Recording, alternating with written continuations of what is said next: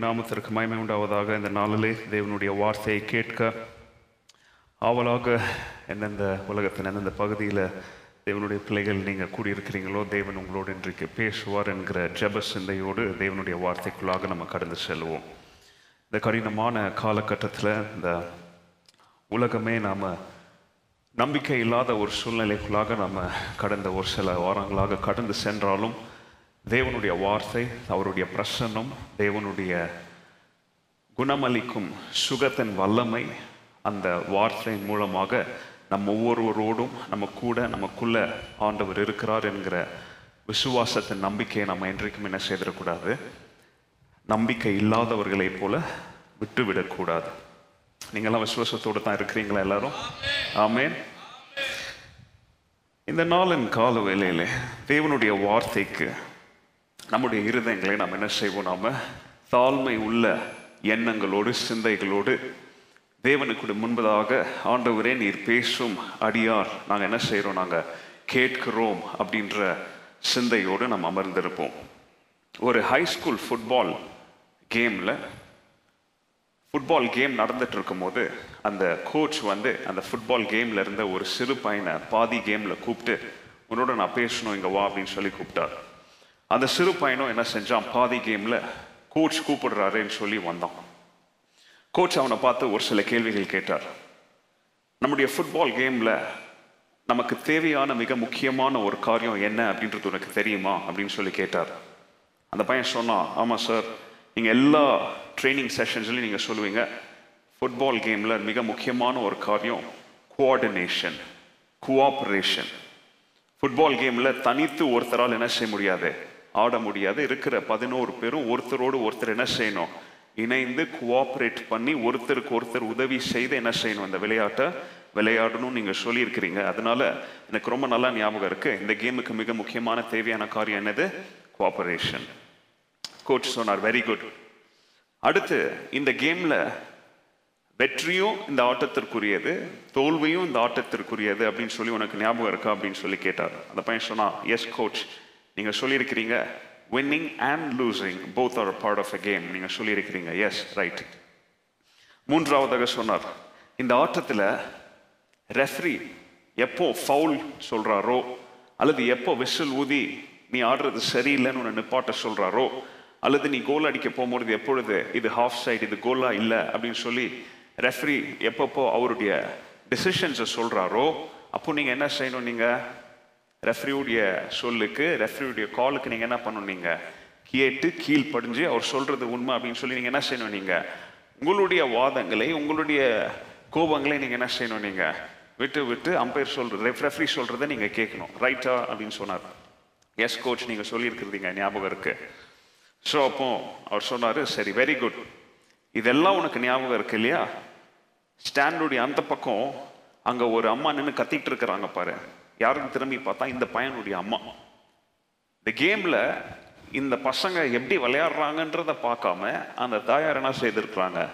ஜெயிக்கணுன்ற ஒரே குறிக்கோளோட பசங்க நல்லா ஆடினாலும் சரி பசங்க சரியா ஆடலனாலும் சரி அங்கேருந்து என்ன செய்துட்டு இருந்திருக்கிறாங்க? கூப்பால் போட்டு கத்தி. அந்த கோச் சொன்னாரா நீ இப்போ என்கிட்ட என்ன சொன்ன இவ்வளோ நேரம்? இதை போய் உங்கள் அம்மா கிட்ட என்ன பண்ண சொல்லு அப்படின்னு சொன்னாராம். நல்லா கவனிங்க வாழ்க்கையில ஜெயிக்க வேண்டும் அப்படின்றது எல்லாருடைய குறிக்கோளா இருக்குது. இங்க இருக்கிற யாருமே வாழ்க்கையில என்ன செய்யணும்னு விரும்ப மாட்டாங்க. தோற்று போகணும் அப்படின்னு சொல்லி என்ன செய்ய மாட்டாங்க? விரும்ப மாட்டாங்க. கண்டிப்பா இதை பார்த்துட்டு இருக்கிற எல்லாருமே நீங்க ஹண்ட்ரட் பர்சன்ட் வாழ்க்கையில ஜெயிக்கணும் அப்படின்னு சொல்லி தான் என்ன செய்வீங்க? விரும்புவீங்க. வாழ்க்கை என்பது ஒரு கேம் கிடையாது. ஆனா கிறிஸ்தவ வாழ்க்கையில ஒரு சில காரியங்களை நம்ம என்ன செய்யவே முடியாது. தோப்பதற்கு நம்ம என்ன செய்யவே முடியாது நாம அனுமதிக்கவே முடியாது. உலக ஃபுட்பால்லையோ கிரிக்கெட்லேயோ நம்ம ஜெயித்தாலும் சரி தோத்தாலும் சரின்ற மனப்பான்மையோடு அந்த கேமுக்குள்ள என்ன செய்யலாம் போகலாம். ஆனால் கிறிஸ்தவ வாழ்க்கையில் ஒரு சில யுத்தங்களை நம்ம தோற்கவே முடியாது கூடாது அப்படின்ற மனப்பான்மையோடு என்ன செய்யணும் நாம அந்த யுத்தங்களுக்குள்ளாக கடந்து போக வேண்டும். சாத்தானுடைய சோதனைகள் அப்படின்ற யுத்தம் இந்த யுத்தத்துல நம்மளால என்ன செய்ய முடியாது? தோக்க முடியாது. தோத்தாலும் பரவாயில்லன்ற மனப்பான்மைக்குள்ள என்ன செய்ய முடியாது நம்மளால?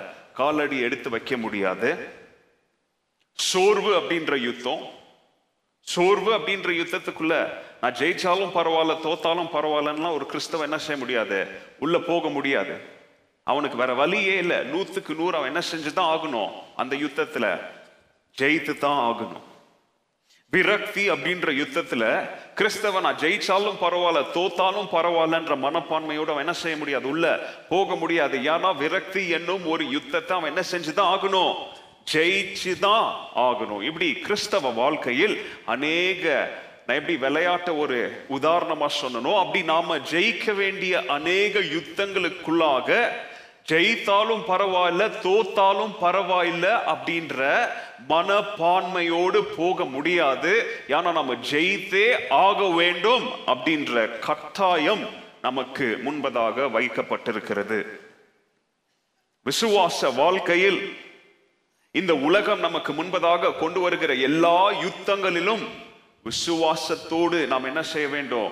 ஜெயிக்க வேண்டும் அப்படின்ற நிர்பந்தத்திற்குள்ளாக தள்ளப்படுகிறோம். அது தள்ளப்படுகிறது ஒரு பிரஷரால் அல்ல அது தேவன் நமக்கு முன்பதாக வைத்திருக்கிற ஒரு மாபெரும் டாஸ்க் அதுவும் நாம வாழ்ந்துட்டு இருக்கிற இந்த காலகட்டத்தில் இந்த கொடிய கொள்ளை கொள்ளை நோய் நம்மை சுத்தி இது எல்லாரையும் வீழ்த்தி கொண்டு மனிதனுடைய நம்பிக்கையை ரொம்ப ஈஸியாக இது பறிச்சு கொண்டிருக்கிற இந்த சூழ்நிலையில இந்த யுத்தத்தை நீங்களும் நானும் எப்படி சந்திக்கிறோம் அப்படின்றது இந்த காலவேளையில மிக முக்கியமான ஒரு கேள்விக்குறியாக நமக்கு முன்பதாக இருக்கிறது. It is a big question rights before us the battle called Covid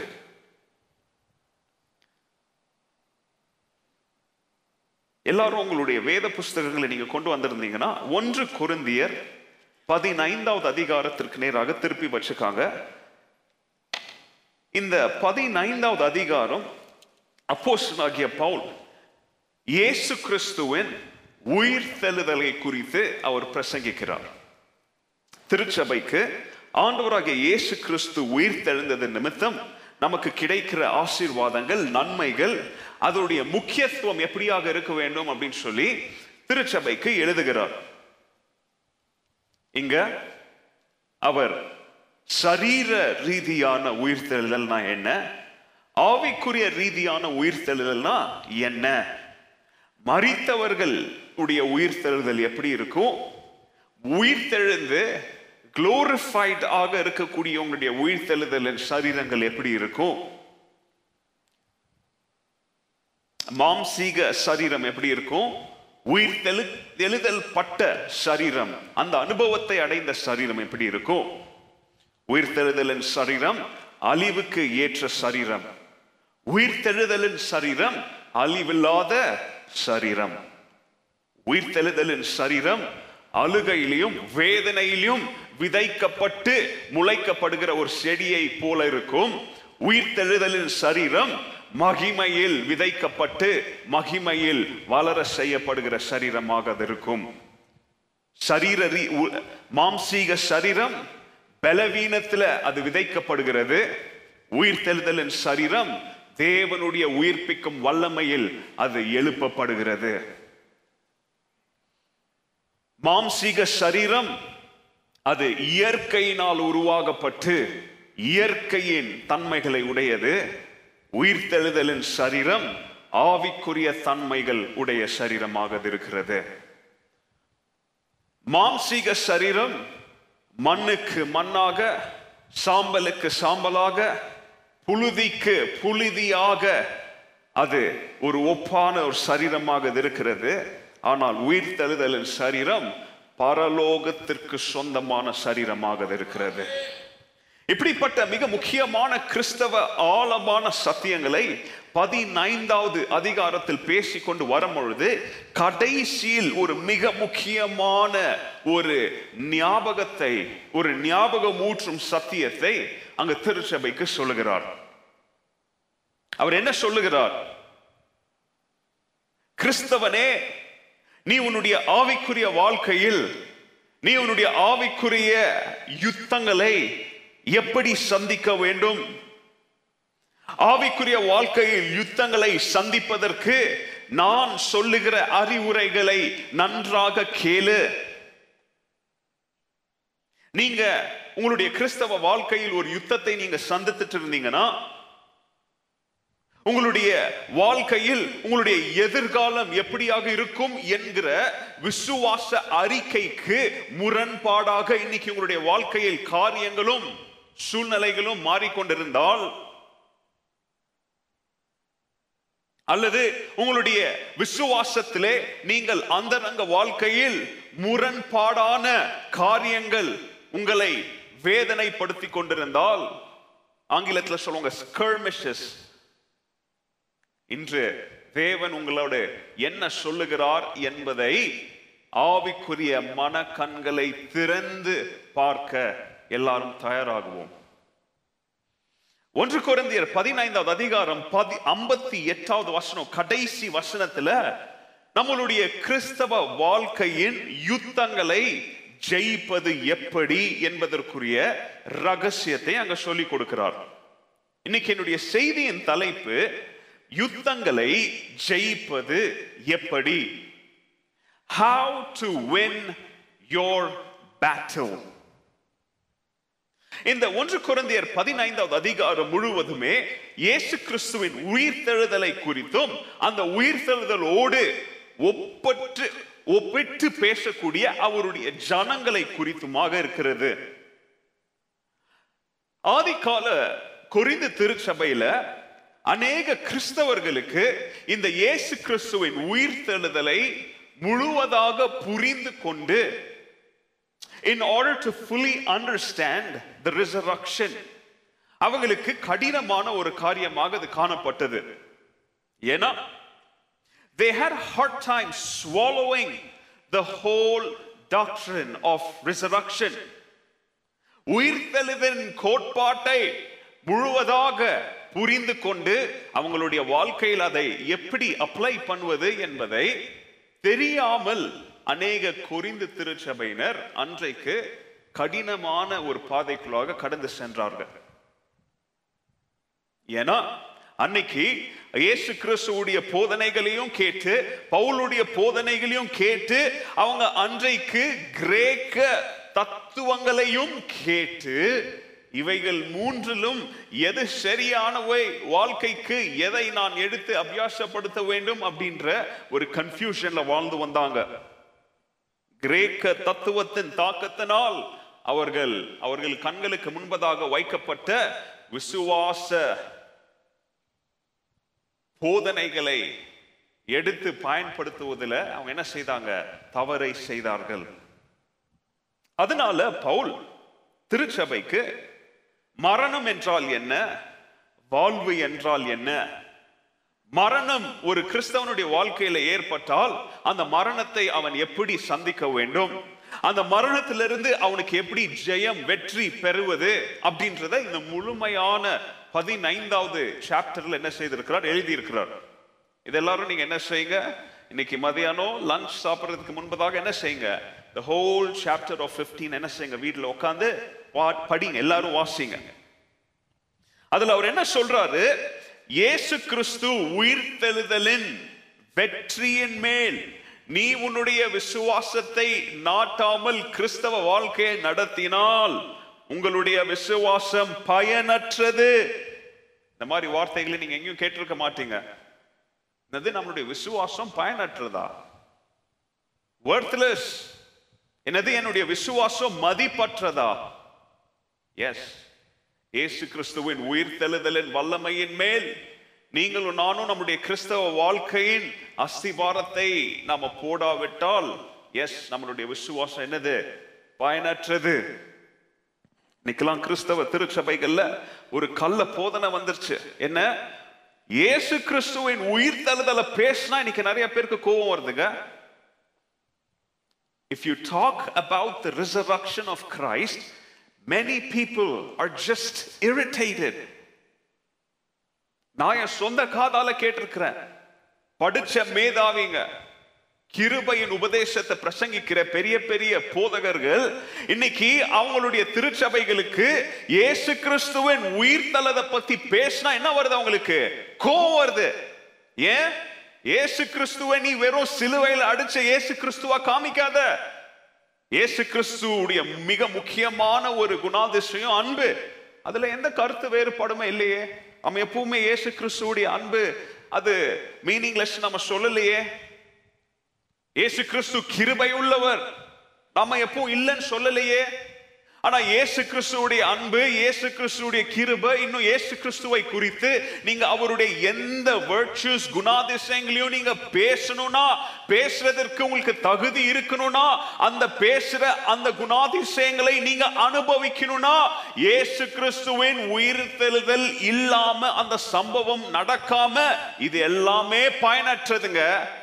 ஏன்னா இயேசு கிறிஸ்து மரித்து உயிர் தெளிந்து மரணத்தை ஜெயிக்காவிட்டால் கிறிஸ்துவுக்கும் புத்தருக்கும் எந்த வித்தியாசமும் கிடையாது. கிறிஸ்துவுக்கும் விவேகானந்தருக்கும் எந்த ஒரு வித்தியாசமும் கிடையாது. அதனால கேர்ஃபுல்லா இருங்க. Everything starts at the cross இன்னைக்கு நிறைய பேரு கிறிஸ்தவத்தை எந்த விதத்துல கொண்டு போறாங்க தெரியுமா? கிறிஸ்தவத்தை எந்த விதத்துல கொண்டு போறாங்கன்னு தெரியுமா? பழைய ஏற்பாட்டுல இருக்கிற கிறிஸ்துவும் புதிய ஏற்பாட்டுல இருக்கிற கிறிஸ்துவும் வெவ்வேறு கிறிஸ்தவர்கள் கிறிஸ்துக்கள். பழைய ஏற்பாட்டுல இருக்கிறதே ஒரு வித்தியாசமான கடவுள் புதிய ஏற்பாட்டுல இருக்கிறதே ஒரு வித்தியாசமான கடவுள். கிறிஸ்துவை பத்தி நீ பிரசங்கிக்கணும்னா கிறிஸ்துவை போதிக்க வேணும்னா இது தேவையில்லை உனக்கு. ஏன்னா இதை காமிச்சா ஓடிடுவான் எல்லாம். கிறிஸ்தவம் எந்த நிலைமையில இருக்கு பாத்தீங்களா? பவுல் அதனாலதான் ஐம்பத்தி எட்டாவது வசனத்துல அவர் ஐம்பத்தேழு வசனத்துல என்ன பிரசங்கித்தாலும் இது உனக்கு பத்தாது மறுபடியும் நான் உனக்கு ரிமைண்ட் பண்றேன்னு சொல்லி ஐம்பத்தி எட்டாவது வசனத்தை சொல்றார்.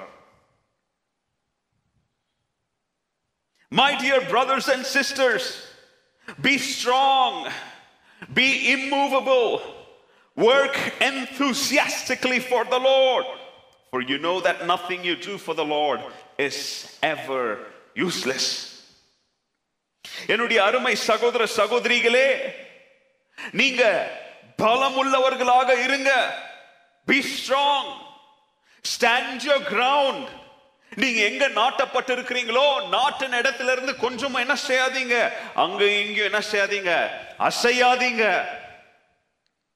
டோன்ட் ஹோல்ட் பேக் ஏதாவது நீங்க செய்யணும்னு சொல்லி விரும்பினீங்கன்னா சாத்தான் கொண்டு வருகிற சந்தேகங்களின் காரணமாக உங்களுடைய வாழ்க்கையில் நடக்கிற உங்களுடைய சோதனைகளினால உங்களுடைய கண்ணீர்களினால அடுத்த அடி எடுத்து வைக்க வேண்டிய சூழ்நிலையில் அந்த அடுத்த அடியை எடுத்து வைக்காமல் என்ன செஞ்சிடாதீங்க? தவறை செய்திடாதீங்க. தேவனுடைய வேலையில் முழுவதுமாக உங்களையே என்ன செய்யுங்க? கொண்டு வந்து ஊற்றுங்க confident that nothing you do எப்படி ஊற்ற வேண்டும் தெரியுமா? நான் தேவனுக்காக செய்வது ஒன்றுமே வீணா போவாது என்கிற எண்ணத்தோடு. தேவனுக்காக வாழ்ந்தாலும் தேவனுக்காக செத்தாலும் தேவனுக்காக ஒரு சிறிய காரியத்தை செஞ்சாலும் பவுல் நமக்கு ஞாபகப்படுத்துகிற காரியம் என்ன தெரியுமா? தேவனுக்கென்று செய்கிற சிறியதோ பெரியதோ ஒன்றும் என்ன ஆகாது வீண் போகாது. நல்லா கவனிங்க. அவங்க கிறிஸ்த குறிந்து திருச்சபையினர் அன்றைக்கு தேவனுடைய வாழ்க்கையின் முறையின் போதனைகளை அவர்களுடைய வாழ்க்கைக்கு தேவையான இறையியல் சத்தியங்களை ரொம்ப சுலபமாக நீதி நெறிமுறைகள்ல இருந்து என்ன செஞ்சுட்டாங்க? பிரிச்சுட்டாங்க. கிறிஸ்டியன் பிரின்சிபல்ஸ எத்திக்ஸ்ல இருந்து என்ன செஞ்சுட்டாங்க? பிரிச்சுட்டாங்க.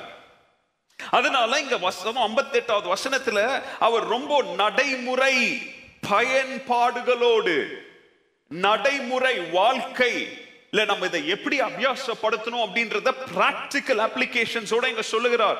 என்ன சொல்லுகிறார்? There is the hope of resurrection and there is the only hope உயிர்த்தெழுதலின் நம்பிக்கை இருக்கு பாருங்க. அந்த உயிர்த்தெழுதலின் நம்பிக்கை தாங்க நம்முடைய கிறிஸ்தவத்துல மிக முக்கியமான வா- வார்த்தை. அந்த நம்பிக்கையின் அந்த உயிர்த்தெழுதல் நம்பிக்கை தான் ஒரு கிறிஸ்தவனை எல்லா இடங்களிலும் எல்லா சூழ்நிலைகளிலும் எப்படிப்பட்ட சூழ்நிலை? நம்பிக்கையின்மை மனக்கசப்பு இப்படி அநேக சூழ்நிலைகளிலும் அவர்களை விசுவாசிகளாக என்ன வார்த்தை? விசுவாசிகள். சொல்றோம் இல்லையா? நாங்களாம் யாரு? விசுவாசிகள். எப்படி விசுவாசிகளா நீங்க தெரியுமா? கிறிஸ்துவின் உயிர்த்தெழுதல் நம்பிக்கை இல்லைன்னா நீங்க யார் கிடையாது? விசுவாசிகள் கிடையாது. கிறிஸ்தவ உயிர்த்தெழுதலின் நம்பிக்கை இல்லாதவர்கள் விசுவாசிகளை போல காணப்பட்டாலும் வாழ்க்கையின் சூழ்நிலைகள் கடினமாக இருக்கும் பொழுது நான் போன வாரம் சொன்ன மாதிரி whether your faith works or not உங்களுடைய விசுவாசம் உள்ள வேலை செய்தா இல்லைன்னா துரு பிடிச்சிருக்கா அப்படின்னு சொல்லி எப்போதான் தெரியும்? மழை பெய்யுற நேரத்தில் தெரியாது. காஞ்ச காட்டுல ஒரு சொட்டு தண்ணி இல்லாம சாப்பிட ஒண்ணுமே இல்லாம காஞ்சி போயிருக்கிற நேரத்துல தான் விசுவாசம் வேலை செய்தா இல்லையான்னு தெரியும். அப்படிப்பட்ட ஒரு சூழ்நிலைக்குள்ளாக நம்ம இப்போ நடந்துட்டு இருக்கிறோம். அவர் என்ன சொல்லுகிறார்? இந்த உயிர்த்தெடுதல் நம்பிக்கை கிறிஸ்தவர்களுக்கு நான்கு மிக முக்கியமான காரியங்களை சொல்லி கொடுக்குது. என்ன சொல்லி கொடுக்குது தெரியுமா? எது பலம் உள்ளது எது பலம் இல்லாதது. நான் சொல்ற காரியங்களை நல்லா கவனிங்க. எது பலம் உள்ளது எது பலம் இல்லாதது. பொய்யை காட்டிலும் சத்தியம் பலம் உள்ளது. பொய்களை காட்டிலும் சத்தியம் பலம் உள்ளது. தீமையை காட்டிலும் நன்மை பலம் உள்ளது வெறுப்பை காட்டிலும் அன்பு பலம் உள்ளது மரணத்தை காட்டிலும் ஜீவன் பலம் உள்ளது மரணத்தை காட்டிலும் ஜீவன் பலன் உள்ளது வெறுப்பை காட்டிலும் அன்பு பலன் உள்ளது தீமையை காட்டிலும் நன்மை பலம் உள்ளது பொய்யை காட்டிலும் சத்தியம் நீதி நியாயம் பலம் உள்ளது. குறிந்த திருச்சபையார் அவங்களுடைய திருச்சபைக்குள்ளாக எத்தனை பொய் சாட்சிகளை சொல்லி கள்ள உபதேசங்களை போதித்து போதகர்கள் உள்ள வந்தாலும் அவங்க உயிர் உயிர்த்தெழுதலின் நம்பிக்கை உடையவர்களாக இருந்தால் இந்த நான்கு காரியங்களுக்குள்ளாக இருக்கிற வித்தியாசங்களை அவங்க என்ன செய்ய முடியும் அவங்களால? நன்றாக பிரித்து உணர முடியும். மிக முக்கியமா சொல்லுகிறாரு நீங்க இந்த சத்தியத்தை அறியாவிட்டால் கிறிஸ்துவின் உயிர்த்தெழுந்த கிறிஸ்துவுக்காக நீங்க உழைக்கிறீங்க பாருங்க. உங்களுடைய கிறிஸ்தவ வாழ்க்கையின் உழைப்பு உங்களுடைய labour it will not be empty அவர் அங்க உபயோகிக்கிற வார்த்தை மிக முக்கியமான ஒரு வார்த்தை. இப்ப நான் அதை உபயோகி அந்த வார்த்தையை குறித்து உங்களுக்கு நான் பிரசங்கம் பண்ண போறது இல்லை ஏன்னா அது ஒரு செப்பரேட்டான சப்ஜெக்ட் இதை குறித்து நான் அநேக நேரங்களில் பிரசங்கித்திருக்கிறேன். இங்க அவர் உபயோகிக்கிற அதே வார்த்தை எங்க கிறிஸ்து தன்னை தானே முற்றிலும் என்ன செய்தாரு? வெறுமை ஆக்கினார் உபயோகிக்கிற அந்த கீனோசிஸ் அப்படின்ற வார்த்தையை இந்த இடத்திலே உபயோகிக்கிறார். நீங்க உயிர்த்தெழுதலின் கிறிஸ்துவை முற்றிலும் அறியாவிட்டால் கிறிஸ்து எப்படி தன்னையே அவர் முழுமையாக பாவத்திற்காக உலகத்தன் ரட்சிப்புக்காக வெறுமையாக்கி ஊற்றினாரோ நீங்களும் நானும் கிறிஸ்துவுக்காக. அப்படி நம்மளால் என்ன செய்ய முடியாது? ஊற்ற முடியாது. எப்போ? உயிர்த்தெழுதல் நம்பிக்கை இல்லைனா. ஏன் உயிர்த்தெழுதல் நம்பிக்கையை குறித்து நான் பேசுறேன் இந்த கால வேலையில நம்ம கடந்து செல்லுகிற இந்த சூழ்நிலை எப்படிங்க நம்மளுடைய விசுவாசத்தை சேலஞ்ச் பண்ணியிருக்கு? நல்லா கவனிங்க. நாம கடந்து செல்கிற இந்த கடினமான சூழ்நிலை நம்மளுடைய தனிப்பட்ட விசுவாசத்தை அது எப்படி அது சோதித்திருக்கு? யோசித்து பாருங்க. நீங்களே கொஞ்சம் கொஞ்சம் பிராக்டிக்கலா யோசித்து பாருங்க. யார்கிட்ட இருந்தாவது போன் கால் வந்தாலே இன்னைக்கு போன் எடுக்கிறதுக்கு நிறைய பேருக்கு எப்படியா இருக்கு? பயமா இருக்கு. இல்லையா? ஒரு காலத்துல ஃபேஸ்புக்கை ஹாப்பி பர்த்டே ஹாப்பி ஆனிவர்சரின்னு போடுறதுக்கு யூஸ் பண்ணுவாங்க. இன்னைக்கு இறந்த அனுதாபங்கள்னு போடுறதுக்கு ஃபேஸ்புக் இன்னைக்கு என்ன பண்ணிட்டு இருக்கிறாங்க யூஸ் பண்ணிட்டு இருக்கிறாங்க ஊர்ல இருக்கிற நண்பர்களுக்கு எல்லாருக்கும் ஹாப்பி பர்த்டேன்னு சொல்லி இன்னைக்கு வாட்ஸ்அப் ஸ்டேட்டஸை யூஸ் பண்ணிட்டு இருந்தவங்க இன்னைக்கு வாட்ஸ்அப் ஒருத்தன் ஸ்டேட்டஸ்ல மூணு நாலு அஞ்சுன்னு சொல்லி அபிச்சரி நோட்டீசஸ் என்ன பண்ணிட்டு இருக்கிறாங்க போட்டுட்டு இருக்கிறாங்க இந்த உலகம் இந்த கொள்ளை நோய்க்கு தயாராக இல்லாத காரணத்தினால இந்த ஒரு டிசாஸ்டர் உங்களுடைய என்னுடைய விசுவாசத்தை இது எப்படி சேலஞ்ச் பண்ணியிருக்கு அப்படின்றத கொஞ்சம் நீங்க உணர்ந்து யோசித்து பாருங்க இந்த கால வேலையில் பவுல் வாழ்க்கையில் இருக்கிற சூழ்நிலைகளை எப்படி ஜெயித்தாருன்னு சொல்லி உங்களுக்கு நான் போன வாரம் பிரசங்கித்தேன். இன்னைக்கு கிறிஸ்தவ வாழ்க்கையில நமக்கு முன்பதாக எந்த விதத்துல யுத்தங்கள் வந்தாலும் அந்த யுத்தங்களை நாம எப்படி ஜெயிப்பது அப்படின்னு சொல்லி இந்த ஒரு வசனத்துல நமக்கு மூன்று சத்தியங்களை சொல்லி கொடுத்திருக்கிறார். ஆனா இந்த மூன்று சத்தியங்களை அவர் தனிப்பட்ட வாழ்க்கையில் இந்த உயிர்த்தெழுதலின் சந்தோஷத்தை எங்க இருந்து கோட் பண்றாருன்னு பாத்தீங்கன்னா வீட்டுல போய் நீங்க பாருங்க படிங்க. ஐசாயா இருபத்தி ஐந்தாவது அதிகாரம் எட்டாவது வசனமும் ஓசியா பதிமூன்றாவது அதிகாரம் பதினாலாவது வசனத்துல அவர் இந்த கொட்டேஷனை உள்ள கொண்டு வருகிறார். அத ஒரு பியூட்டிஃபுல் எக்ஸாம்பிள் சொல்றாரு. ஐம்பத்தி அஞ்சாவது வசனம் சொல்றாரு death is swallowed up in victory மரணத்தை எது முழுங்கிச்சான் தெரியுமா? ஜெயம் மரணத்தை என்ன செஞ்சுச்சான் முழுங்கிருச்சான் ஓ மரணமே உன்னுடைய கூர். எங்கே? Where is your ஓ மரணமே உன்னுடைய ஜெயம். எங்கே? Where இஸ் யூ ஸ்டிங் ஸ்டிங்னா என்ன தெரியுமா? ஒரு விஷ பூச்சியோ அல்லது ஒரு விஷ ஒரு ஹனி பீயோ வந்து கொட்டிச்சுன்னா என்ன செஞ்சிருவாங்க மனுஷன்? விஷமுள்ள பீ கொட்டினாலும் என்ன செய்வாங்க? சாகக்கூடிய சூழ்நிலைகள் இருக்கு. அப்படி விஷம் மரணம் பாவம்ன்ற விஷம் என்னை கொட்டினாலும் இயேசு கிறிஸ்துவின் உயிர்த்தெழுதல நம்பிக்கை எனக்குள்ள ஓடுறதுனால அவர் மரணத்தை பாவத்தை பார்த்து தைரியமா கேட்கிறாரு கொத்திட்டு போனியே உன் விஷம் எங்க? உன் விஷம் என்ன ஒன்றும் செய்யலையே. இன்னைக்கு கொரோனாவால பாதிக்கப்பட்டு இன்னைக்கு மரணத்தினால பாதிக்கப்பட்ட கிறிஸ்தவர்களே பவுல் உங்களையும் என்னையும் பார்த்து சொல்லுகிறார் இயேசு கிறிஸ்துவின் உயிர்த்தெழுதல் நம்பிக்கை நமக்குள்ள ஜீவனுள்ள ஜீவனுள்ள நம்பிக்கையா அது இருந்தா இன்னைக்கு வாழ்க்கையில மரணமானாலும் சரி நோயானாலும் சரி இழப்புகள் ஆனாலும் சரி ஒரு உயிர்த்தெழுதலின் நம்பிக்கை அடைந்த கிறிஸ்தவன் எல்லாத்தையும் பார்த்து சொல்லுவான் மரணமே உன் கூரங்கே பாதாளமே உன்னுடைய செயல் எங்கே இயேசு கிறிஸ்து மரணத்திலிருந்து ஜெயித்தது நிமித்தம். அவர் மரணத்திலிருந்து மாத்திரம் நமக்கு ஜெயத்தை கொடுக்கலங்க. இந்த உலகத்துல நாம கடந்து செல்கிற எல்லா வேதனைகள் நோய்கள் பிசாசன் வல்லமைகளின் மேலும் நமக்கு ஜெயத்தை அவர் கொடுத்திருக்கிறார். ஆனா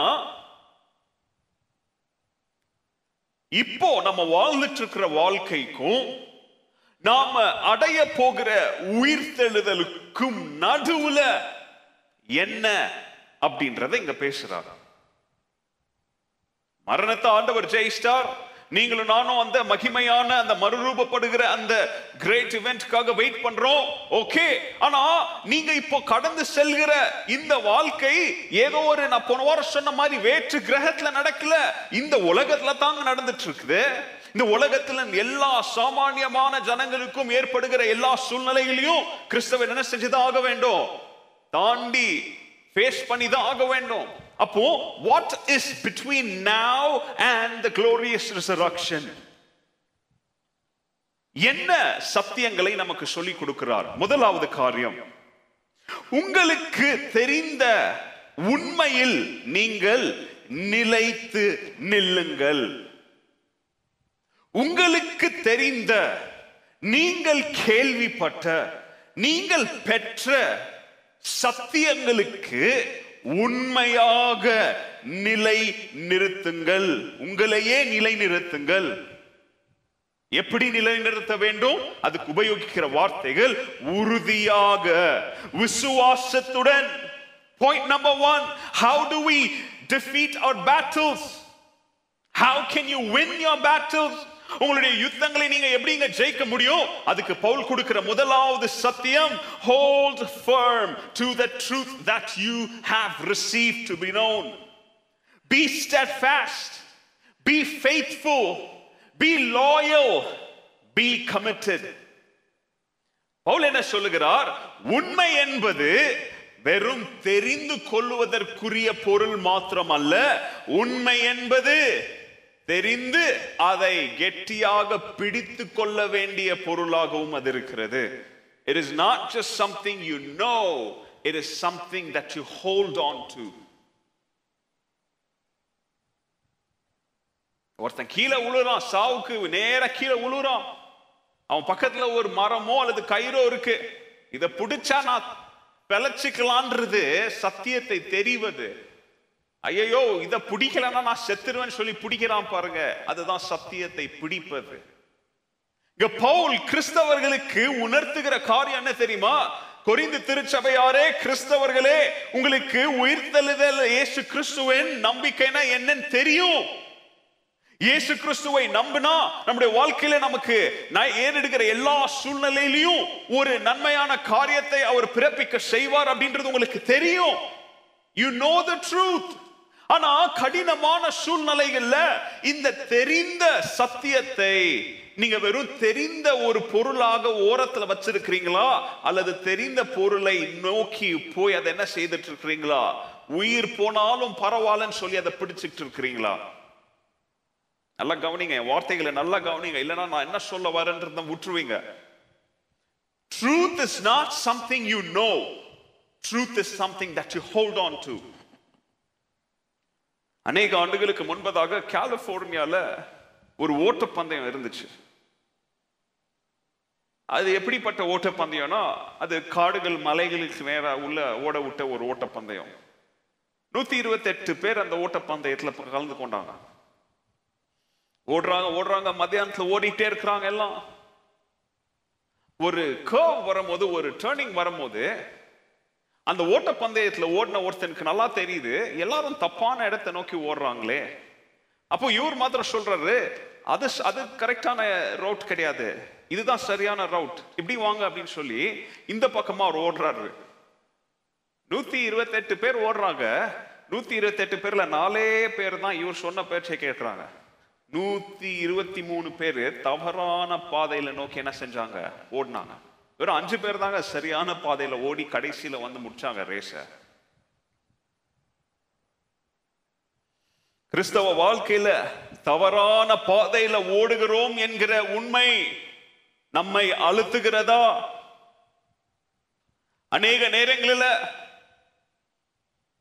காற்றடைக்கும் திசையோடு போவதுதாங்க எல்லாருக்கும் பிடிக்கும். காற்று அடிக்கிற திசைக்கு எதிராக போவது கஷ்டம் கடினம். யாரும் போக விரும்ப மாட்டாங்க. தண்ணீர் எந்த வேகத்துல எந்த திசையை நோக்கி அல்- வெள்ளம் அடிச்சுக்கிட்டு போதோ வெள்ளத்தோடு அடிச்சுட்டு போறது ஈஸி ஏன்னா நம்ம பண்ண வேண்டியது ஒன்றும் கிடையாது. உள்ள உளுந்தா போதும். அதே நம்மளை இழுத்துக்கிட்டு போயிடும். ஆனா வெள்ளத்தின் மத்தியிலையும் அந்த தண்ணீரின் கரண்ட்ஸ்க்கும் அகேன்ஸ்டா எதிர்நீச்சல் போடுறது ரொம்ப கஷ்டம். அநேக நேரங்களில் நம்முடைய வாழ்க்கையில் சத்தியத்தை நாம தெரிந்து அறிந்திருந்தாலும் வாழ்க்கையில எது வசதியானவைகளோ எது நமக்கு இணக்கமானவைகளோ அவைகளை பிடிப்பது ரொம்ப ஈஸியான காரியம். இதை நாம செய்யணும்னு சொல்லி நம்மளை தூண்டுவதில் சாத்தானும் அவனுடைய கூட்டாளினிகளும் வல்லுனர்கள் அநேக நேரங்களில இது சத்தியமா இருக்கும் தெரியும். ஆனா இது சத்தியமா எப்படி இருக்கும் அப்படின்றதுல கேள்விகளை எழுப்பதில் நீங்களும் நானும் யாரு? வல்லுநர்களா இருக்கிறோம். அநேக நேரங்களில் தேவனுடைய வார்த்தை நமக்கு முகத்திற்கு நேராக இதை செய் இதை செய்யாத அப்படின்னு சொல்லி நமக்கு போதித்தாலும் இந்த கிரிப்பை கொஞ்சம் லைட்டா விட்டுட்டு இது ரொம்ப சூடா இருக்குது அப்படின்னு சொல்லி விடுறது ரொம்ப ஈஸி அநேக நேரங்களில் சந்தேகங்களை தூண்டிவிட்டு தேவனை விட்டு நம்மை பிரிப்பதில் அநேக பேர் நமக்குள்ளாக வருவாங்க. நம்முடைய வாழ்க்கைகளுக்குள்ளாக வருவாங்க. அவைகளுக்கு அவர்களுக்கு கதவை திறந்து விடுவதில் நம்ம ரொம்ப சுலபமா என்ன செஞ்சிடுறோம்? எழும்பி போய் கதவை திறந்து விட்டுடுறோம். அநேக நேரங்களில் தேவன் என்னை நேசிக்கிறாருன்னு சத்தியம் எனக்கு தெரியும். ஆனா எப்படிங்க நேசிக்கிறாரு அப்படின்னு கேள்வி எழுப்புறதுல நீங்களும் நானும் வல்லுநர்களா இருக்கிறோம். உன்னை நான் கைவிடுவதில்லை. உறங்காமல் உன்னை நான் பாதுகாக்கிறேன் என்ற வசனத்தை வாசிப்போம். வாசித்துட்டு அந்த பைபிளை மூடி வச்சுட்டு நம்ம கண்களுக்கு முன்னாக இருக்கிற பிரச்சனையை பார்த்து நம்ம பார்த்து அழுவோம். ஐயோ இதை நான் எப்படி சந்திக்க போறேன்னு சொல்லி சந்தேகங்களுக்கு என்ன செய்வோம்? நாம இடத்தை கொடுப்போம். தேவன் எல்லாத்தையும் சிருஷ்டித்த தேவன். சர்வ வல்லமையுள்ள தேவனா இருந்தா என்னை நேசிக்கிற தேவனா இருந்தா ஏன் இந்த வாழ்க்கையில இந்த பிரச்சனை ஏன் என்னுடைய வாழ்க்கையில் இந்த மரணம் ஏன் இந்த வாழ்க்கையில இந்த இழப்பு அப்படின்னு கேள்வி கேட்கறதுல வல்லுனர்களா நாம காணப்படுகிறோமே தவிர இதெல்லாம் எனக்கு முன்பதாக எழுதி கொடுக்கப்பட்ட சத்தியம் வானமும் பூமியும் ஒளிந்து போனாலும் அப்படின்னு சொல்லி ஆண்டவர் ஏற்கனவே சொல்லிட்டாருங்க. வானமும் பூமியுமே ஒளிந்து போகும்னா மனுஷனுடைய வாழ்க்கை எந்த மூளைக்குங்க? ஆனா அழியாத மாறாத ஒரு காரியம் எதுன்னு சொல்லி பைபிள் சொல்லுது. தேவனுடைய வார்த்தை அந்த வசனத்தையே வாசித்துட்டு ஏன் எனக்கு ஆண்டவர் இதெல்லாம் அனுமதிக்கிறாருன்னு சொல்லி இன்னைக்கு அநேக கிறிஸ்தவர்கள் கேள்விகளை நம்ம என்ன செய்துட்டு இருக்கிறோம்? கேட்டு எழுப்பிக்கிட்டு இருக்கிறோம். மறந்துடாதீங்க ஏதேன் தோட்டத்துல? ஆண்டவர் சொன்னாரா? அப்படியா சொன்னாரு? அப்படின்னு சொல்லி கேள்வி கேட்கும்படியாக ஒருத்தன் என்ன செஞ்சான்? தூண்டினான் Did he? Did God say that? ஒண்ணுமே தெரியாத மாதிரி. நீங்க ஜெபிப்பீங்க ஆண்டவரே இந்த கொரோனா சூழ்நிலையிலையும். இந்த கடினமான வாழ்க்கையின் சூழ்நிலையிலையும் நீர் என்னை கைவிட மாட்டீர் என்பதை நான் விசுவாசிக்கிறேன் ஆண்டவரேன்னு சொல்லி நீங்க ஜெபிப்பீங்க. உண்மையாவா? அப்படின்னு உங்களை கேட்குவோம் உன்னை கைவிட மாட்டாரா உன்னையா? அப்படின்னு சொல்லி உங்களுக்குள்ள இருந்து கேள்விகளை எழுப்புவான். அப்போ சில ரெண்டாவது அதிகாரம் நாற்பத்தி ரெண்டாவது வசனத்துல பைபிள் சொல்லுது தே continued steadfastly in the doctrine and the fellowship and the breaking of bread ரெண்டு தசுலோனிக்கியர் இரண்டாவது அதிகாரம் பதினஞ்சாம் வசனத்துல நிலைத்திருப்பதுனா என்ன?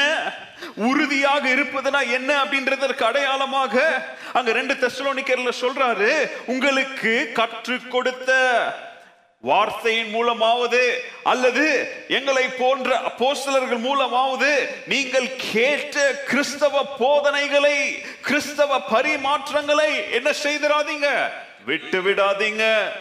ரெண்டு திமோத்தி ஒன்றாவது அதிகாரம் பதிமூணாம் வசனத்துல சொல்றாங்க hold fast the pattern of the sound words which you have heard from me me. என்னிடத்திலிருந்து நீ கேள்விப்பட்ட கேட்ட சத்தியங்களை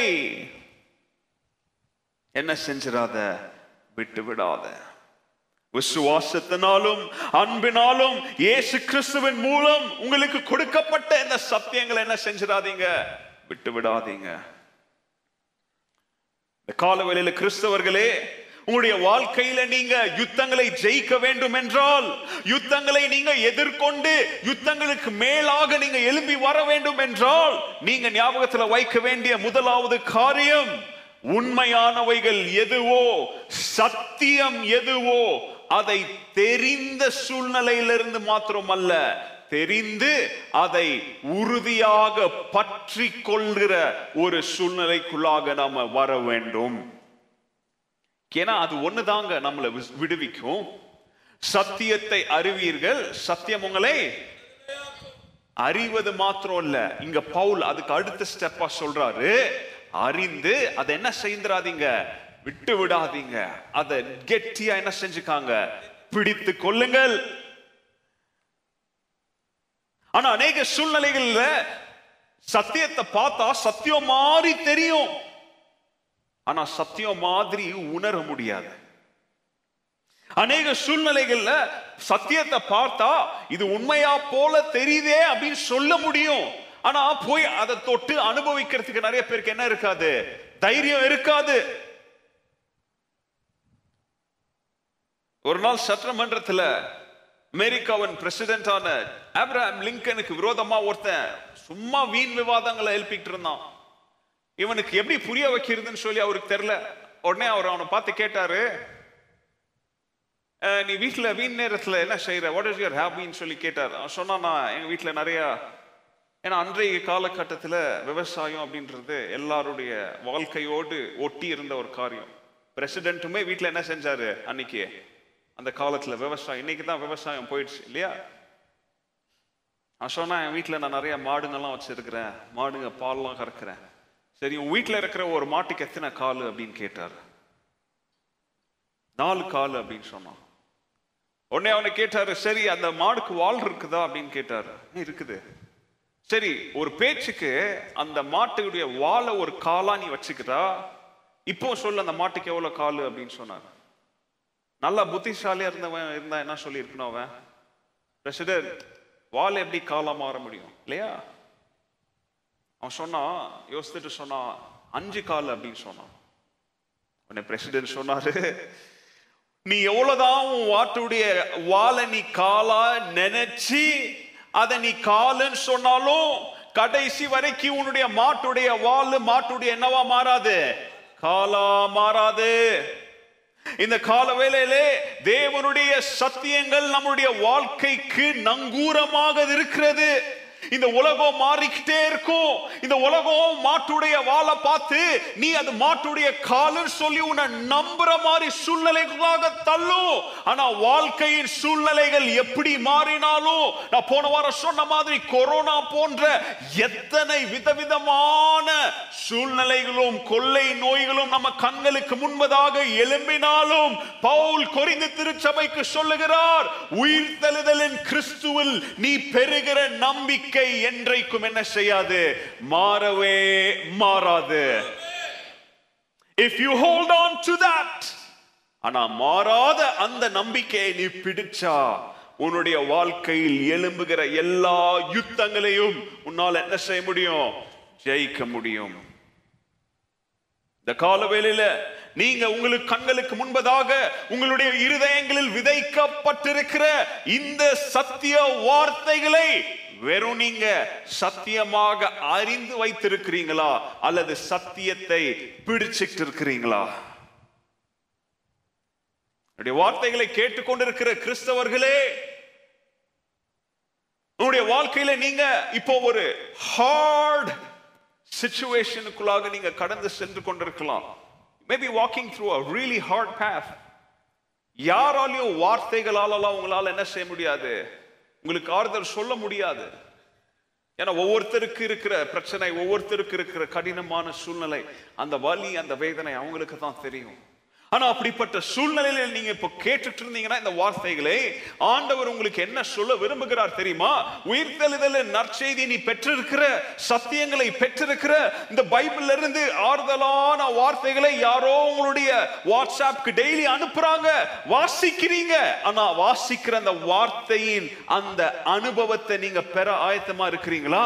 அப்படி நீங்க பெற ஆயத்தமா இருந்தீங்கன்னா சூழ்நிலைகள் என்ன வேணாலும் மாறலாம். அந்த ஜீவனுள்ள வார்த்தை உங்களுடைய உயிர்த்தெழுதல நம்பிக்கையை ஒவ்வொரு நாளும் என்ன செய்யும்? அது பலப்படுத்திக்கிட்டே இருக்கும். இரண்டாவது காரியம்.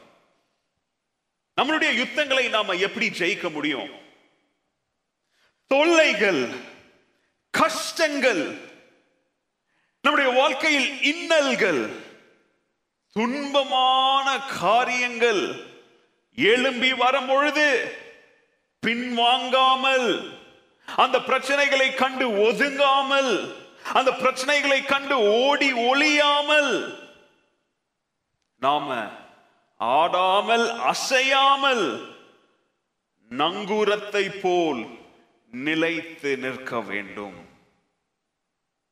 Don't withdraw don't pull yourself back in the face of trouble in the face of disaster in the face of sorrow in the face of pain and in the face of adversity be immovable be stable be fixed and be anchored இங்க பவுல் என்ன சொல்றார் பிரச்சனைகள் எழும்பி வரும்பொழுது அந்த பிரச்சனைகளை கண்டு என்ன செஞ்சிடாதீங்க ஓடி ஒழிஞ்சிடாதீங்க சயின்ஸ் சொல்லும் எல்லா மிருகங்களுக்குள்ள ரெண்டு குணாதிசயம் இருக்கும். எல்லா மிருகங்களுக்குள்ள ரெண்டு குணாதிசயம் இருக்கும். அது இங்கிலீஷ்ல ரைமிங்கா சொல்லுவாங்க. The quality to fight or the quality to flight அதாவது ஏதாவது அந்த மிருகத்தை நோக்கி எதிர்த்து வரும் பொழுது எல்லா மிருகத்திற்குள்ளும் ஒன்று சண்டை போடுற குணம் இருக்கும் அல்லது விட்டு ஓடுற குணம் இருக்கும். நீங்களாம் நினைக்கிறீங்க காட்டுக்கே ராஜா எது? சிங்கம். சிங்கத்தை ஒன்றும் செய்ய முடியாதுன்னு நினைக்கிறீங்க. ஆனா எவ்வளோ நேரத்துல சிங்கம் வேற அனிமல்ஸை பார்த்து பயந்து ஓடி இருக்கு தெரியுமா? சிங்கம் அதை விட சிறு சின்னதா இருக்கிற பிராணிகளெல்லாம் பார்த்து பயந்து என்ன செய்யுது? ஓடுது உங்களுக்கு தெரியுமா? அதுதான் குவாலிட்டி ஆஃப் ஃப்ளைட் நீங்களும் நானும் தான் கிறிஸ்தவ வாழ்க்கையில இப்படி பிரச்சனைகள் நம்மை நோக்கி வரும்பொழுது நின்று யுத்தம் செய்வதா அல்லது விட்டு ஓடுறதா அப்படின்ற ஒரு மிகப்பெரிய ஒரு சந்தர்ப்பத்திற்குள்ளாக தள்ளப்படுகிறோம். நிறைய நேரத்துல நிறைய கிறிஸ்தவங்களுக்கு விட்டு ஓடுறது தாங்க இனிமையா தெரியும். நமக்கு ஏன்பா பிரச்சனை நமக்கு ஏன் பார்த்தோம்ல அப்படின்னு சொல்லி விட்டு போறது தாங்க நம்மளுக்கு நல்லதா தெரியும். எப்போ சண்டை போடுவாங்க தெரியுமா? எப்போ யுத்தத்து களத்திற்குள்ள இறங்குவாங்க தெரியுங்களா? எப்போ கார்னர் செய்யப்படுகிறாங்களோ? எப்போ மூளையில தள்ளப்படுகிறாங்களோ? அனிமல்ஸ் கூட ஃபைட் ஆர் ஃபிளைட்ன்ற ஒரு ஆப்ஷன் இருக்கும். ஆனா எப்போ எ- அதை எதிர்த்து நிற்கிற மிருகம் அதை ஒரு ஓரத்திற்கு தள்ளிடுச்சோ அதுக்கு மேல ஓட முடியாதுன்னு தெரியுதோ அப்போதான் அது என்ன செய்யும்? திருப்பி அடிக்க ஆரம்பிக்கும். இன்னைக்கு கிறிஸ்தவ வாழ்க்கையில் சூழ்நிலைகளும் சந்தர்ப்பங்களும் கொள்ளை நோய்களும் வேதனைகளும் மரணங்களும் இழப்புகளும். இன்னைக்கு நமக்கு முன்பதாக ஒரு பெரிய எதிரியை போல நம்மை யுத்தம் செய்யுது நம்முடைய கிறிஸ்தவ வாழ்க்கையில் நம்முடைய விசுவாசத்தை சோதிக்கும்படியாக இன்னைக்கு நமக்கு முன்பதாக எழும்பி நிற்கிற இந்த சூழ்நிலையில நீங்களும் நானும் யுத்தம் செய்ய போறோமா? அல்லது விட்டு ஓட போறோமா?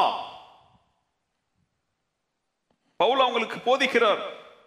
இன்னைக்கு கிறிஸ்தவத்திற்கு ஒரு மிகப்பெரிய ஒரு யுத்தத்துல கிறிஸ்தவமே கடந்து போதுங்க. இந்த தேசத்துல மாத்திரம் இல்ல எல்லா தேசத்திலையும். கிறிஸ்தவ இன்னைக்கு என்ன செய்யக்கூடாது? வாய தரக்கூடாது கிறிஸ்தவ இன்னைக்கு என்ன செய்யக்கூடாது? அங்கங்க கூடி ஜெபம் பண்ணக்கூடாது. கிறிஸ்தவ இன்னைக்கு என்ன செய்யக்கூடாது? தேவாலயங்களை கட்டக்கூடாது. கிறிஸ்தவ இன்னைக்கு என்ன செய்யக்கூடாது? ந- சமுதாயத்திற்கு நல்ல காரியங்களை செய்யக்கூடாது. கிறிஸ்தவ இன்னைக்கு ஆஸ்பத்திரி கட்டக்கூடாது. கிறிஸ்தவ இன்னைக்கு ஸ்கூல் கட்டக்கூடாது. கிறிஸ்தவ இன்னைக்கு என்ன செய்யக்கூடாது? பொதுநிலை சேவைகளை செய்யக்கூடாது. சொல்றதுக்கு நீ யாரு? இல்லையா? இன்னைக்கு கிறிஸ்தவனுக்கு உலகத்துல எல்லா தேசத்திலயும் இந்த பிரச்சனைங்க. உலகமே அமெரிக்க தேசம் பெரிய தேசமா திரும்பி பாக்குது ஆனா உங்களுக்கு தெரியுமா? அமெரிக்க தேசத்துல நீங்க இயேசுன்ற பேரை ஒரு சில இடத்துல சொன்னீங்கன்னா உங்களை கொண்டு போய் அரெஸ்ட் பண்ணி உள்ள வச்சிருவாங்க. நீங்க உங்களுடைய கார்ல பைபிள் ஸ்டிக்கரை ஒட்ட வச்சீங்கன்னா உங்க கார் பின்னாடி ஓட்டிட்டு வரவன் அந்த ஸ்டிக்கரை பார்த்தோன்னே என் மனசு எனக்கு வேதனை உண்டாயிடுச்சு. இவன் மேல நான் பத்து கோடிக்கு கேஸ் போடுறேன்னு சொல்லி உங்க மேல கேஸ் போடலாம். அல்லது நீங்க ஒரு பப்ளிக் ஸ்கூல்ல அன்னைக்கு காலையில இன்னைக்கு இந்த நம்ம தேசத்துல இன்னைக்கு ரிலிஜியன் ஸ்கூலுக்குள்ள வரக்கூடாதுன்னு சொல்றாங்க. ஆனா எத்தனையோ ஸ்கூல்ல இன்னைக்கு ஸ்கூல் ஆரம்பிக்கிறதுக்கு முன்பதாகவே அவனுடைய தெய்வங்களை பற்றி ஸ்லோகங்களை பாட வச்சு என்ன செய்யறான்? பிள்ளைங்களை உள்ள கூட்டு போறான். கிறிஸ்தவ திருச்ச ஸ்கூல்ஸ்ல இன்னைக்கு இயேசுன்ற பேர் என்ன செய்யக்கூடாது இன்னைக்கு? கிறிஸ்தவ ஸ்கூல்ல நான் சொல்றேன். பப்ளிக் ஸ்கூல்ல இல்லை. இன்னைக்கு ஸ்கூல்கள்ல நம்முடைய இந்திய தேசத்துல கூட இன்னைக்கு என்ன செய்யறாங்க ஒரு சில நபர்கள் அது ஒரு சில மதங்களுக்குரிய காரியங்களை பிள்ளைகள் சொல்லக்கூடாது கற்றுக்க கூடாதுன்னு சொல்லி எங்க போய் கைய வைக்கிறான் தெரியுமா? சிலபஸ்ல போய் கைய வச்சு சிலபஸ் என்ன செய்யறான் இன்னைக்கு? திருத்தி எழுதுகிறான். இப்படி நான் ஒவ்வொரு துறையிலையும் சொல்லிட்டு போனா இன்னைக்கு கிறிஸ்தவத்தை நோக்கி இன்னைக்கு எத்தனையோ பெரிய பெரிய யுத்தங்கள் எழும்பி வருது. தனிப்பட்ட கிறிஸ்தவர்களாகிய உங்களுடைய என்னுடைய வாழ்க்கையிலும் இன்னைக்கு சின்ன சின்ன காரியத்துல இருந்து பெரிய பெரிய காரியங்கள் வரைக்கும் பெரிய யுத்தம் யுத்தங்களாக நமக்கு முன்பதாக எழும்பி வருதுங்க ஆனா பவுல் சொல்லுகிறார் அதை ஜெயிக்க வேண்டும் என்றால் உங்களை நோக்கி வருகிற பிரச்சனைகளை கண்டு என்ன செய்யாதீங்க நீங்க ஓடாதீங்க If sickness and suffering and death threaten your trust in Christ, they are threatening your trust in Christ.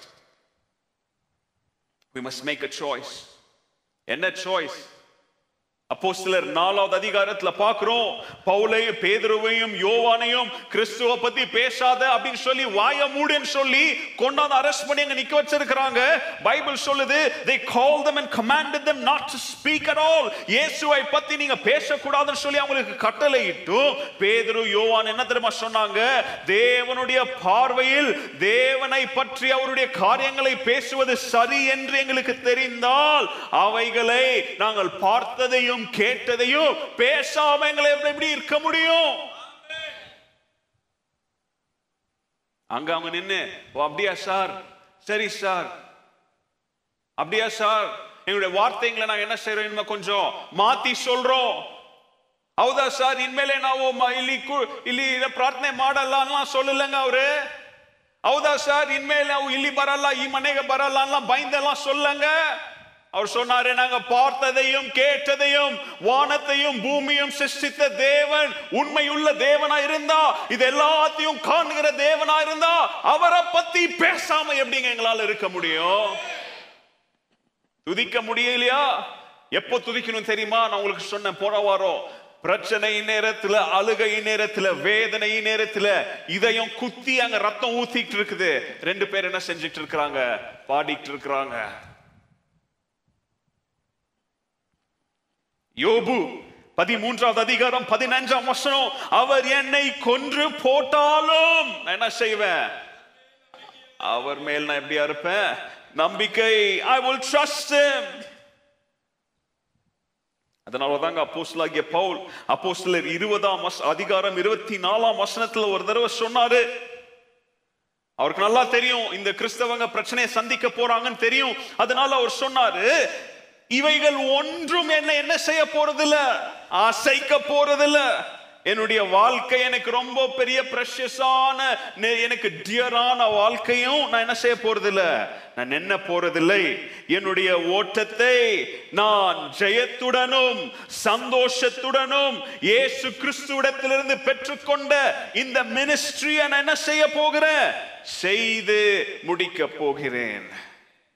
இந்த வாழ்க்கையில் நீங்க யுத்தங்களை ஜெயிக்க வேண்டும் என்றால் பிரச்சனைகள் கண்ணீர் மரணம் எது நமக்கு முன்பதாக ஒரு புயலை போல எழும்பி வந்து நின்றாலும் அடி வாங்கினாலும் உங்களுடைய மனசுல உங்களுடைய எண்ணத்துல நீங்க நான் கிறிஸ்துவை விட்டு ஓட மாட்டேன் கிறிஸ்துவை மறுதளிக்க மாட்டேன் கிறிஸ்துவை விசுவாசிப்பதை நிப்பாற்ற மாட்டேன் சொல்லி நீங்களே ஒரு முடிவை ஒரு தீர்மானத்தை எடுத்தீங்கன்னா உங்களுடைய யுத்தங்களை நீங்க என்ன செய்யலாம்?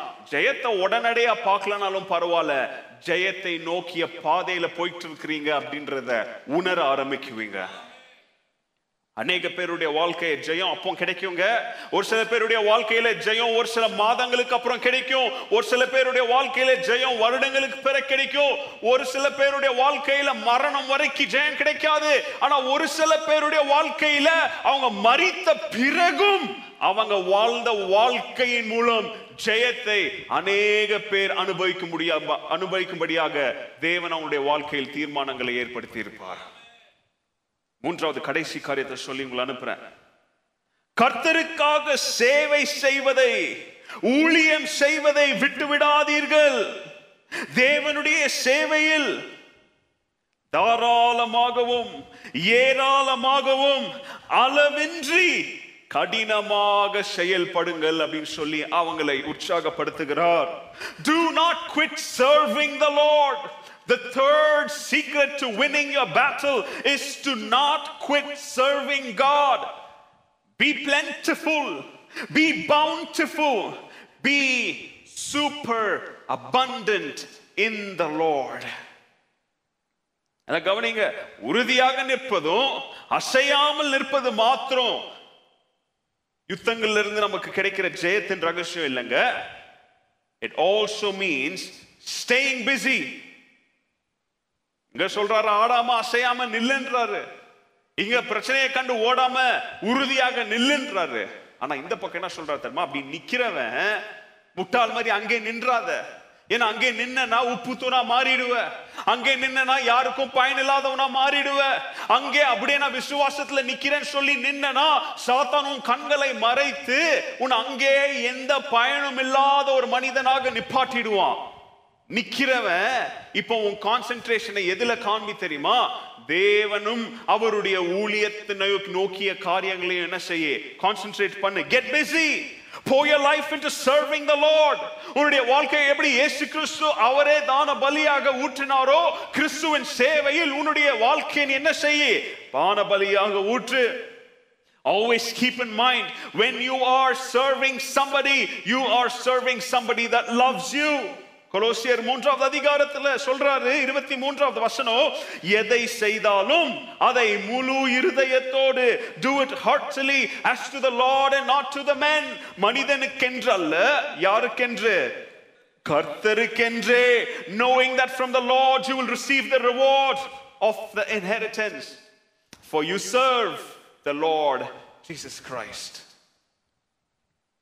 இயேசு கிறிஸ்து நாம் அவரை என்றென்றைக்கும் அவரை சேவிக்க வேண்டும் அப்படின்னு சொல்லி என்ன செய்கிறாரு? விரும்புகிறார். எப்படி சேவிக்க வேண்டும்? நன்றி உள்ள இருதயத்தோடு. சங்கீதம் நூறு ரெண்டாவது சொல்லுது ரெண்டாவது வசனம் சொல்லுது serve the Lord with gladness தேவனை சேவிக்கும் பொழுது எனக்காக மறித்தவருக்காக நான் சேவை செய்கிறேன். எனக்காக மறுபடியும் வரப்போகிறவருக்காக நான் ஊழியம் செய்கிறேன். என்னை மறுபடியும் வந்து அவரோடு சேர்த்து கொள்ள போகிறவருக்காக நான் இதை கா- இந்த காரியங்களை செய்கிறேன். அப்படின்ற எண்ணத்தோடு எல்லாத்தையும் செஞ்சீங்கன்னா வாழ்க்கையில சந்திக்கிற எல்லா யுத்தங்களையும் சந்தோஷத்தோடு நம்மளால சந்திக்க முடியும். சொல்றத மறுபடியும் நான் ரிப்பீட் பண்றேன். உங்களுடைய வாழ்க்கையில நீங்க எதை செய்தாலும் செய்யும் போது இதை நான் கிறிஸ்துவுக்காக செய்கிறேன். கிறிஸ்துவுக்காக செய்கிறேன் கிறிஸ்துவுக்காக செய்கிறேன்னு சொல்லிக்கிட்டே செஞ்சீங்கன்னா செய்யறது கடினமான வேலையா இருந்தாலும் சந்தோஷத்தோடு உங்களால் என்ன செய்ய முடியும்? அந்த காரியத்தை செய்ய முடியும். எபேசியர் நாலாவது அதிகாரத்துல சொல்றாரு திருச்சபைக்கு யார் யார கொடுத்திருக்கிறார் அப்படின்னு சொல்றாரு. திருச்சபையில எல்லாருக்கும் ஒரே காரியத்தை கொடுக்கலங்க எல்லாருக்கும் ஒரே தாளந்துகளை கொடுக்கல எல்லாருக்கும் ஒரே அழைப்பை கொடுக்கல. ஒவ்வொருத்தருக்கும் ஒரு காரியத்தை கொடுத்திருக்கிறார். அப்போ திருச்சபையில நீங்க செய்கிற செய்- செயல்கள் காரியங்கள் இப்போ லாக்டவுன் இப்போ உங்களால ஒன்றும் செய்ய முடியாது. ஆனா லாக்டவுன்ல இருந்துகிட்டும் நீங்க கிறிஸ்துவின் சரீரத்தை எப்படி பலப்படுத்துறீங்க அப்படின்றத ஆண்டவர் பார்த்துட்டு இருக்கிறார் உங்களுக்கு ஒரு சில வாரங்களுக்கு முன்பதாக பாஸ்டர் ஒரு அட்வைஸ் கூட கொடுத்தாரு. வீட்டில் உட்காந்து ஃபோன் மூலியமா என்ன செய்யுங்க? ஊழியம் செய்யுங்கன்னு சொன்னார். செய்றீங்களா? ஃபோன் மூலமா அர்த்தவங்களை என்ன செய்யுங்க? உற்சாகப்படுத்துங்க பலப்படுத்துங்க கிறிஸ்தவ பாடல்களை ஃபார்வர்ட் பண்ணுங்க. கிறிஸ்தவ வசனங்கள் என்ன செய்யுங்க? ஃபார்வர்ட் பண்ணுங்க. நம்முடைய யூடியூப் போனீங்கன்னா நூற்றுக்கணக்கான வீடியோஸ் இருக்கு. நிறைய பேர் நீங்க பார்க்காத வீடியோஸ் வீடியோஸ்லாங்க இருக்கு. அதை உட்காந்து என்ன செய்யலாமே? பார்க்கலாமே கேட்கலாமே பிறருக்கு ஷேர் பண்ணலாமே. சபையில் பெருக்கிற வேலையா இருந்தாலும் சரி சபையில நீங்க வந்து தண்ணி பிடிச்சி வைக்கிற வேலையா இருந்தாலும் சரி சபையில நீங்க சண்டே ஸ்கூல் எடுக்கிற வேலையா இருந்தாலும் சரி சபையில நீங்க எந்த வேலை செஞ்சாலும் சரி நீங்க பாடுறவங்களா இருந்தாலும் சரி இசை வாசிக்கிற இருந்தவங்களும் சரி செய்கிற ஒவ்வொரு வேலையிலையும் நான் அதை கிறிஸ்துவுக்காக செய்கிறேன்னு சொன்னீங்கன்னா முறுமுறுப்புகள் இல்லாம சந்தோஷத்தினால உங்களால என்ன பண்ண முடியும்? செய்ய முடியும். இது பாஸ்டருக்காக செய்கிறேன். இது திருச்சபைக்காக செய்கிறேன். எங்க கமிட்டிக்காக செய்கிறேன். அல்லது இது நியூஸ் பேப்பர்ல வரணுன்றதுக்காக செய்கிறேன்னு செஞ்சீங்கன்னா சந்தோஷத்தோட உங்களால் என்ன செய்ய முடியாது? அந்த காரியங்களே செய்யவே முடியாது. என்னுடைய வார்த்தைகளை நான் முடிக்கிறேன். மூன்று காரியங்களை உங்களுக்கு நான் சொல்லியிருக்கிறேன். போஸ்னாகிய பவுல் என்னுடைய சகோதர சகோதரிகளே உயிர்த்தெழுத இயேசு கிறிஸ்துவின் நம்பிக்கை உங்களுக்குள்ள இருந்தா வாழ்க்கையில எழும்புகிற யுத்தங்களை எப்படி நீங்க சந்திக்க முடியும்னு சொல்றாரு? Be strong be steady and be always enthusiastic about the Lord's work நல்லா கவனிங்க. தேவனுடைய வேலை செய்யும் பொழுது அதுக்கு ஒரு விலையை செலுத்த வேண்டும். நம்முடைய நேரத்தை செலுத்த வேண்டும். நம்மளுடைய பொன்னான நம்மளுடைய இலை பாருகிற வசதிகளை நம்ம என்ன செய்ய வேண்டும்? ஒரு சில நேரத்துல இழந்தாதான் தேவனுடைய வேலையில வந்து நம்மளால் என்ன செய்ய முடியும்? நேரத்தையும் தாளந்தையும் கொடுக்க முடியும். நல்லா கவனிங்க எல்லாரும் வேலைக்கு போறீங்க. ஒவ்வொரு நாளும் போய் ஒரே வேலையை தாங்க செய்றீங்க யாரும். ஒவ்வொரு நாளும் புது புது வேலையை யாரும் செஞ்ச மாதிரி தெரியல. எல்லாருக்கும் ஒரே வேலை தான் இல்லையா? ப்ரமோஷன் வந்து அடுத்து எப்போ வேலையை மாத்துறாங்களோ அது அப்படி மாத்தினாலும் அடுத்து அதே வேலையை தான் செய்ய போறீங்க. ஒரே வேலையை தான் செய்றீங்க. அதுக்கு ஒரே சம்பளம் தான் கிடைக்குது. ஆனா தேவனுடைய வேலை அப்படின்றது அப்படி கிடையாதுங்க. இட் இஸ் டிஃப்ரெண்ட் நீங்க ஒரே வேலையை செஞ்சாலுமே உங்களுக்கு கிடைக்கிற பேமெண்ட் ஒரே பேமெண்ட் கிடையாது. நீங்க ஒரே வேலையை செஞ்சாலுமே அங்க புது புதுவான காரியங்கள் புதிதான ஜாய் பீஸ் லவ் அப்படின்ற கிறிஸ்துவுக்குரிய குணாதிசயங்களை ஒரே வேலையை செஞ்சாலுமே ஒவ்வொரு சூழ்நிலையிலையும் ஆண்டவர் புது புது காரியங்களை உங்களுடைய இருதயத்தில் புதுப்பிக்க வல்லவரா இருக்கிறாரு. ஏசு கிறிஸ்துவுடைய ஊழியத்துல திருச்சபையில வேலை செய்ய வரும்பொழுது எனக்கு என்ன பேமெண்ட் கிடைக்கும்னு சொல்லி பேமெண்ட் எதிர்பார்த்து வராதீங்க. நீங்க நீங்க ஏசு கிறிஸ்துவுக்காக நீங்க திருச்சபைக்காக என்ன வேலை செய்யறீங்க? வாலண்டியர்ஸ் நீங்க என்ன வேலை செஞ்சாலும் உங்களுக்கு பேமெண்ட் இருக்குங்க. இந்த சர்ச் ட்ரெஷரியில இருந்து உங்களுக்கு பேமெண்ட் கிடைக்காது. ஹெவன்லி ட்ரெஷரியில இருந்து உங்களுக்கு பேமெண்ட் இருக்குது. அந்த பேமெண்ட் ஆண்டவரே உங்களுக்கு தருவார். ஏசு கிறிஸ்துவே உங்களுக்கு கூப்பிட்டு என்ன தருவார்? இந்த திருச்சபைக்காக என்னுடைய சரீரத்திற்காக என்னுடைய நாமத்திற்காக நீங்க என்னென்ன செஞ்சீங்களோ இதற்குரிய பலன் இந்தா அப்படின்னு சொல்லி உங்களுக்கு ஹெவன்லி ட்ரெஷர்ல இருந்து ஆண்டவர் உங்களுக்கு பேமெண்ட்டை வச்சுக்கிட்டு இருக்கிறாருங்க. மறந்துடாதீங்க இந்த உலக வாழ்க்கையில் யார் தேவனுக்காக இலைப்பாறுதல் இல்லாம யார் ஓடி ஓடி ஓடி ஓடி ஓடி கஷ்டத்தை பார்க்காம உழைச்சி வேலை செய்கிறாங்களோ? யார் அவங்களுடைய பெஸ்ட்டை கொடுக்குறாங்களோ? அவங்களால தாங்க வரப்போகிற அந்த ரிவார்டை எதிர்நோக்கிய வாழ்க்கையை வாழ்க்கையை அவங்களால என்ன செய்ய முடியும்? வாழ முடியும். அநேக ஆண்டுகளுக்கு முன்பதாக ஈராக்ல ஈராக்கி ஃப்ரீடம்காக அமெரிக்க தேசம் வந்து ரொம்ப கடினமா உழைச்சாங்க. உங்களுக்கு எல்லாருக்கும் தெரியும். அந்த வார் எப்படி இருந்துச்சுன்னு சொல்லி. அப்போ அந்த வாரெல்லாம் பிளான் பண்ணி எல்லா ஏரியாஸ்லயும் பிளான் பண்ணியாச்சு. Air strike water strike land மூலமா மிலிட்ரி ஏர்ஃபோர்ஸ் கமாண்டர்ஸ் எல்லாரும் பிளான் பண்ணியாச்சு. இன்னைக்கு அட்டாக் பண்ண போறாங்க. ஈராக்குக்கு விரோதமா யுத்தம் செஞ்சு அவங்களுக்கு விடுதலை வாங்கி தர போறதுக்கு ரெடியா இருக்கிற அந்த லான்ச் மூமெண்ட்ல அமெரிக்கன் அன்றைக்கு அமெரிக்கன் பிரசிடென்டா இருந்த ஜார்ஜ் புஷ் அவருடைய எல்லா ஜெனரல்ஸை பார்த்து கேள்வி கேட்டாரு. Do you have what it takes to win the battle navy தலைவன் அங்க உட்கார்ந்து தேசத்துடைய வார் பிரசிடென்ட் அவங்க உட்கார்ந்துருக்கிறாரு. வைஸ் பிரசிடென்ட் இருக்கிறாங்க. செக்ரட்டரி இருக்கிறாங்க ஹவுஸ் அஃபேர்ஸ் இருக்கிறாங்க எல்லா யுத்த துறையில இருக்கிற தலைவர்கள் அவங்க உட்கார்ந்துட்டு இருக்கிறாங்க. யுத்தத்தை கொஞ்ச நேரத்தில் ஆரம்பிக்க போறாங்க. அவங்கள பார்த்து கேட்கிறாரு யுத்தத்தில் ஜெயிப்பதற்குரிய அந்த காரியங்கள் உங்க கையில இருக்கா? இன்னும் புரியுற மாதிரி சொல்லணும்னா யுத்தத்துல ஜெயிப்பேன்ற நம்பிக்கை உங்களுக்கு இருக்கா?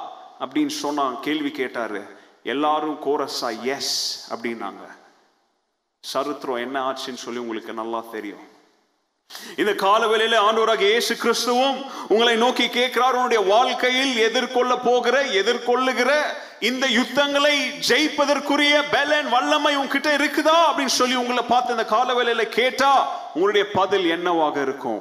இது வரைக்கும் உங்களுக்கு பதில் தெரியலனா இந்த காலவெளியில மூன்று காரியம் உங்களுக்கு நான் சொல்லி இருக்கிறேன் சத்தியத்தை அறிவது மாத்திரமல்ல சத்தியத்தை என்ன செய்யுங்க?